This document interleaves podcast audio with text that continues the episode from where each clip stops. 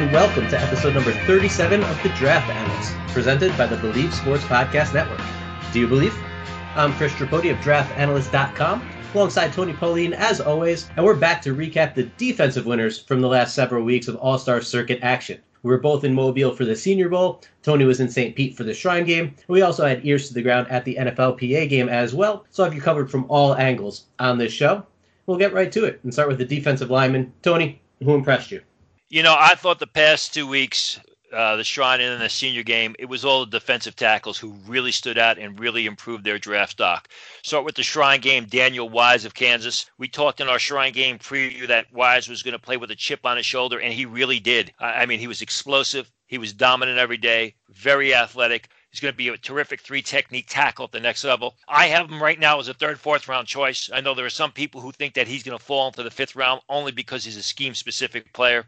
But Daniel Wise made it a point at the Shrine game to prove that he belongs in that second tier of defensive tackles in April's draft. I also like Daylon Mack of Texas A&M, a guy that first I saw at the Shrine game, and then we saw him at the Senior Bowl as he got the late call up. A guy who is sort of a scheme specific player because if, if you see him, he's short with a huge lower body, more of a, a one gap type lineman, maybe a nose tackle, but he was dominant. No one was able to stop him. He was getting push up the field, he was collapsing the pocket. They were trying to double team him. He kind of did war on, wear down uh, the last couple days at the Senior Bowl, but he was fantastic. Same thing with Renell Wren from Arizona State. I mean, really, from the first day of senior practice, he was unstoppable. We watched him in the one on ones. He was destroying opponents. He was getting double teamed. They couldn't move him off the point.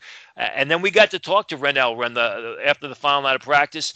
You know, an intriguing guy, a, a guy who's well spoken, very detailed. I was very impressed with Renell when we got the chance to speak with him. Looking forward to seeing him at the combine, where I hear he's going to blow it up. Then, of course, there's Khalen Saunders of Western Illinois. One of the great stories from Senior Bowl week. A guy who was talked about because he does backflips on YouTube and his wife had a baby right in the middle of practice, yet he decided to stay in Mobile. Another guy who, like Renell Wren, was just dominant from the word go. Kind of a sawed off type of defensive tackle at six foot one half inch, 315 pounds.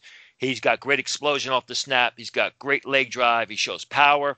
But again, someone who was more scheme specific because of his style of play and because of the fact that he's a he's a little bit shorter. I still think that Khalen Saunders is going to end up in the third round of April's draft. As far as the linebackers are concerned, another guy who, like Daylon Mack, got was a Shrine Game participant who got a call up to the Senior Bowl. Sione Takitaki of uh, BYU was very athletic, very explosive. I liked the way he looked in coverage, got depth, showed that he's got it going on between the ears, understands what's happening on the field. Takitaki was not even graded coming into the season. He had some re- severe off the field problems uh, several years ago. I'm sure that's going to be one of the storylines as we head towards the draft, but he got his life figured out you know, he's corrected everything and he's turning into a real good linebacker for the next level.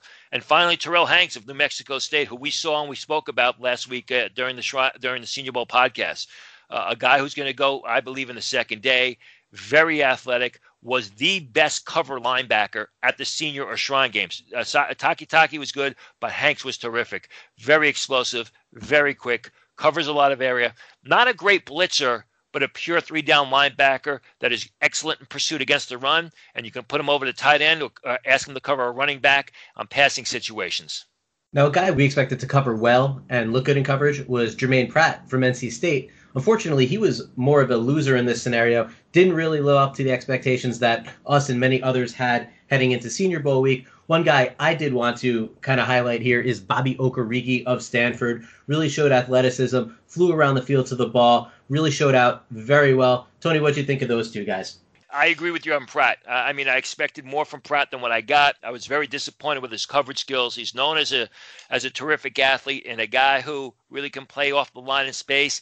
He struggled. Okereke is just quick and he's explosive. He's going to be a late round pick, but I think he's going to be a very good situational linebacker, special teams player at the next level.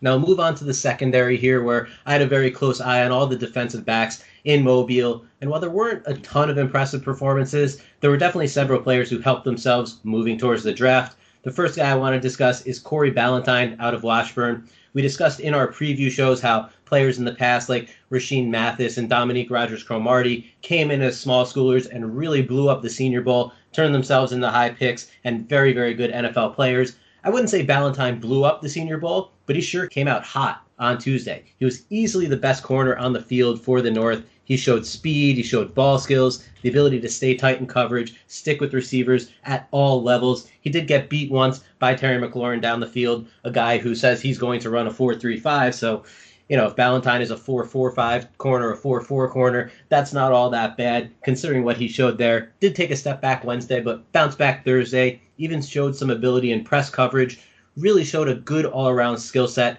and was a guy that really impressed a lot of people down there. The rest of the North defensive backs really struggled for the most part, but the South had several solid performances. Kentucky's Lonnie Johnson is a guy with good length, good movement and change of direction skills, really covered well at all levels of the field. He was beat a few times by Deebo Samuel in the red zone on Wednesday, but in the end, the coverage was tight. And all Lonnie Johnson did in those scenarios was lose out to the best receiver there. So you can only knock him so far, so much for that. Rocky Ya-Sin from Temple is a skinny corner, excellent length for a sub six foot defensive back. I think he was top three or four in terms of arm length amongst the secondary players there, despite being one of the shorter corners. Very smooth and fluid, displayed good ball skills, also held his own at times against Deebo Samuel as well. These guys were a couple of the corners that were really able to do that. Most guys struggled. Deebo Samuel left most everybody in the dust, except Lonnie Johnson and Rocky Ya-Sin did show well against them, all things considered. The only safety in my eyes who helped himself is one of your favorite guys. That's Kentucky's Mike Edwards. Displayed athleticism and movement skills pretty much like a cornerback despite being a safety. Showed the ability to cover slot receivers like Hunter Renfrow. Was very physical at the top of receivers' routes and also at the catch point. Showed well in the run game for as much as you can watch a safety at the line of scrimmage. Really a great week for Mike Edwards. Tony, who helped themselves in your eyes? Well, first and foremost, I got to go with Jimmy Moreland, who we've been uh, talking up since the Shrine game. Was good at the Shrine game, got a late call up to the Senior Bowl, and he performed well in both instances. I mean, a guy who really showed that he can play with the best that was at each game. I mean, the last day of Senior Bowl practice, he basically shut down Hunter Renfrow. Not the biggest guy in the world, but someone who I think has pushed himself into the, the fourth, maybe the third round. He's going to be a good nickel back at the next level who can help out as a uh, as a kick returner, return specialist. Jimmy Moreland really helped himself the past two weeks. I was also relatively impressed with Lukas Denis at Boston College during Shrine Week. He's a little bit of a smaller guy, but he's feisty. He's got excellent ball skills. You can play him over the uh, slot receiver. Uh, there are some people who think that you can move Denis to uh, to cornerback. Came into the season with six round grades. He's been a solid player all season at, at Boston College. I think the ball skills he showed at the Shrine game really helped him and solidified himself as a mid third day pick.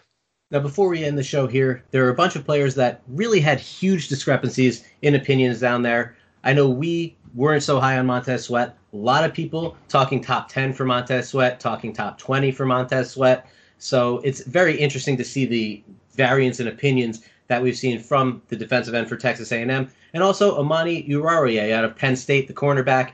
I thought he struggled all week. I think you had much of the same opinions, but there were also some people that were very high on him and, and thought he did well. Tony, can you explain the discrepancies for these two players? Yeah, and when we say there's discrepancies, this is what I'm uh, this is what I'm talking to uh, NFL scouts or, or even de- decision makers. You know, Montez Sweat showed himself to be a real good pass rusher. A lot of people remember that last play against Tytus Howard, the, uh, the first day of practice, where he beat Tytus Howard, despite the fact that Howard really got the better of him the, pri- the prior three downs, the prior three snaps, where Montez Sweat was uh, ripping his helmet, uh, ripping uh, Tytus Howard's helmet off because he was getting frustrated.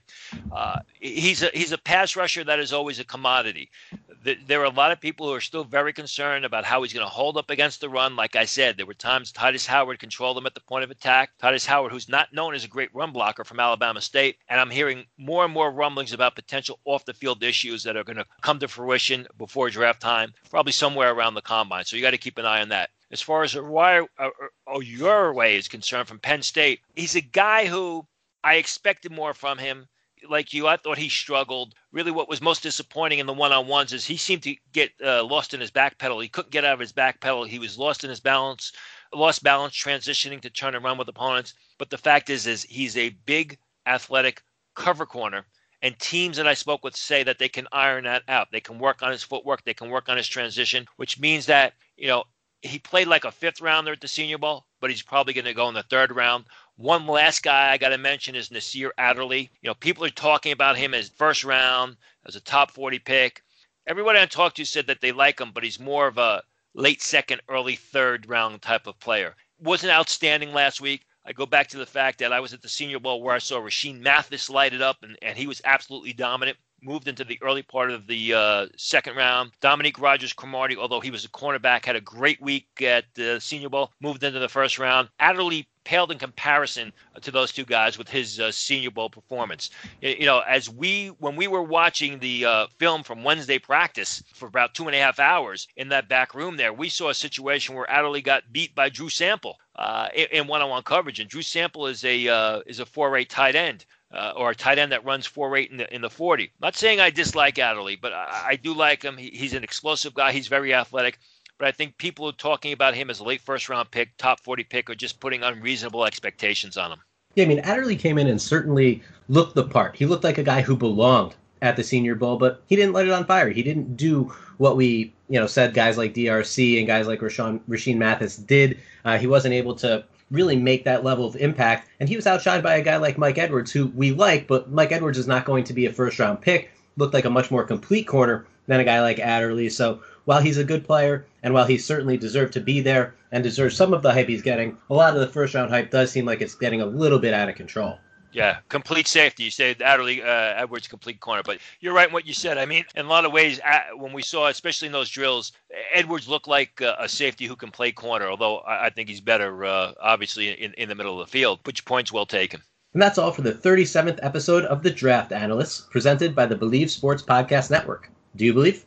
If you're enjoying the show, please subscribe via iTunes, Stitcher, Google Play, or any of the major podcast platforms, and leave us a rating and a review and feel free to ask questions in your review or on Twitter. You can find us at Chris Tripodi, at Tony Pauline, at Draft Analyst One, and at Believe Podcasts to get in touch with the show. Be sure to check us out over at draftanalyst.com for all the latest on this year's draft, where we'll cover everything from the combine in February to the pro day circuit in March and April, in addition to breaking news as it comes along. You're Tony Pauline. This is Chris Tripodi. See you next week.